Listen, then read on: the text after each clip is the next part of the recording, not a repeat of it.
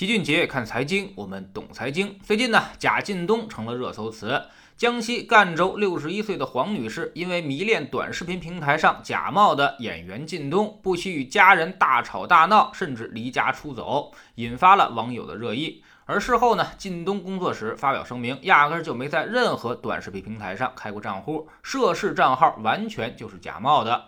要说这个黄女士可是真的可以，六十一岁了，被这个贾进东的账号迷的是五迷三道，不但在直播中给人刷礼物，还买了不少这个账号推荐的商品。最后记者去采访他的时候，他还信誓旦旦，依旧不信这是假的，说全国人民都是知道的。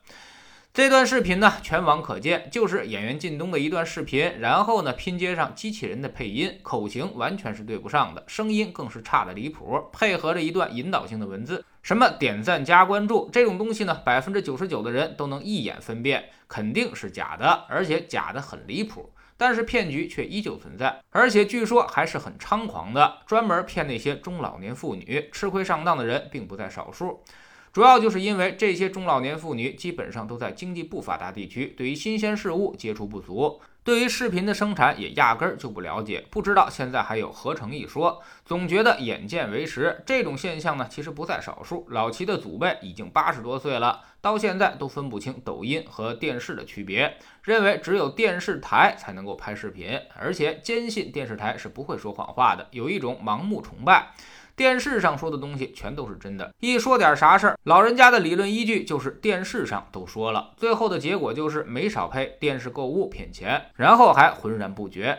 其实呢，我们也不应该只笑话中老年人。觉得他们为什么这么傻？每个人其实都很傻，对于自己不了解的东西，都有一种寻求权威的冲动，这就叫人性。举个例子，现在微博和公众号平台仍然有不少人打着老齐的旗号违法违规推荐股票，也有不少人上当，还有打着各种知名投资人的旗号干同样勾当的。这种骗局都几十年了，依旧是无数人上当。熟悉老齐的人都知道，我们是通过大类资产配置来做投资的，压根儿就不炒股票。所以从来也不会推荐股票。平常教学当中讲到的东西，基本上也都是基于基本面、财务的分析。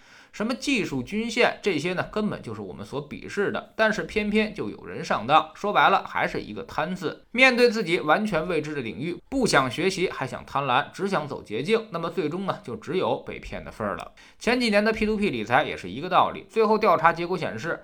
有很多公司压根儿就没想做过什么借款，也从来没有什么借款方，就是纯骗。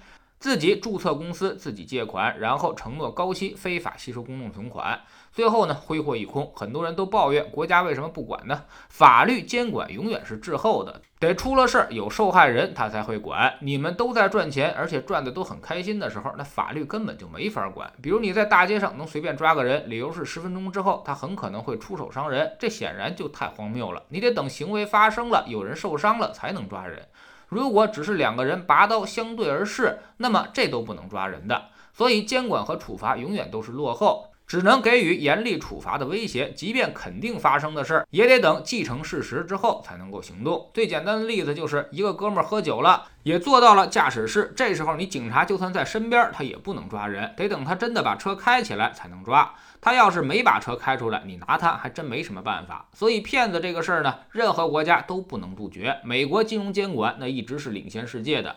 麦道夫案足足骗了三十年才告破，要不是金融危机突然出现了现金流枯竭，估计这个戏法没准还能继续变下去。这里面骗的可都是华尔街精英，甚至是全球的机构投资者。麦道夫同志呢，还是纳斯达克的主席，可谓是声名显赫。现在的这些什么 FAANG 五大公司，大部分都是在麦道夫手下上市的，所以这个骗子可谓是前无古人了。其实从九十年代。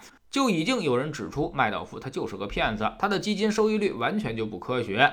但是这都没有用，没有受害人就没人能够扳得倒麦道夫。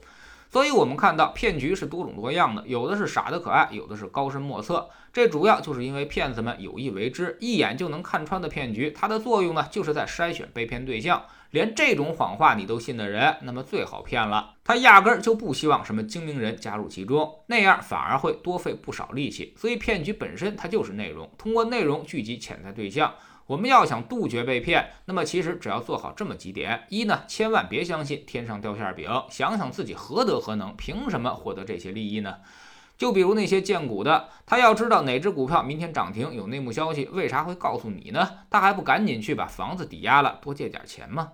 第二呢，就是必须要跟得上时代。如果你与时代脱节，那么别人会有一万种方法骗走你的钱。以前电视都能信，是因为上面只有新闻联播，而现在电视台则为了生存，把电视时段都包给了广告商，所以当然也就不能信了。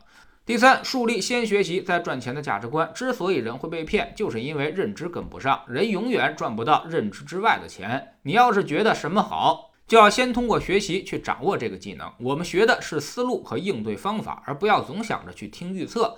对于未来的预测，谁也不可能百分之一百未卜先知，总会有意外发生。比如天气预报。说有暴雨预警，那很可能上午还是风和日丽的，此时呢，你可能就已经骂骂咧咧的退出群聊了。然后下午暴雨来的时候，依然会把你浇一个透心凉。总之，远离骗局其实就是七个字：提高认知，不贪心。反过来呢，骗子利用的你就是认知盲点和唯利是图。希望大家以后不要再被骗了。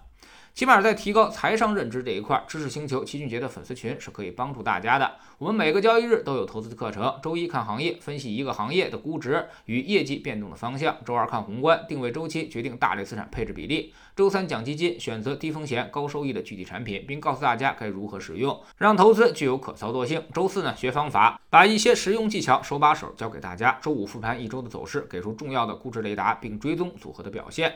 做出实时的调整。我们总说投资没风险，没文化才有风险。学点投资的真本事，从下载知识星球 APP 找齐俊杰的粉丝群开始。在这里，我们要让赚钱变成一种常态。老齐不但会给你鱼，还会教你捕鱼的技巧，让你明明白白知道这些钱到底是怎么赚到的。二零一八年星球建立到现在，跟着老齐做投资的朋友，少说也赚到了百分之五十以上了。更重要的是，你自己的认知已经明显提高。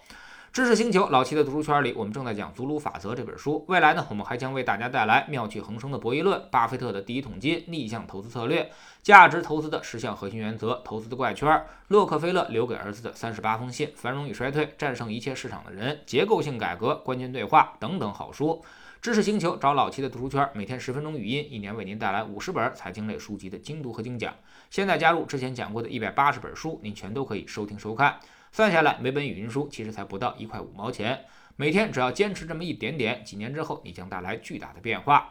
读书圈呢和粉丝群独立运营，也单独付费，千万不要走错了。苹果用户请到老齐的读书圈同名公众账号，扫描二维码加入，三天之内不满意全额退款，可以过来体验一下。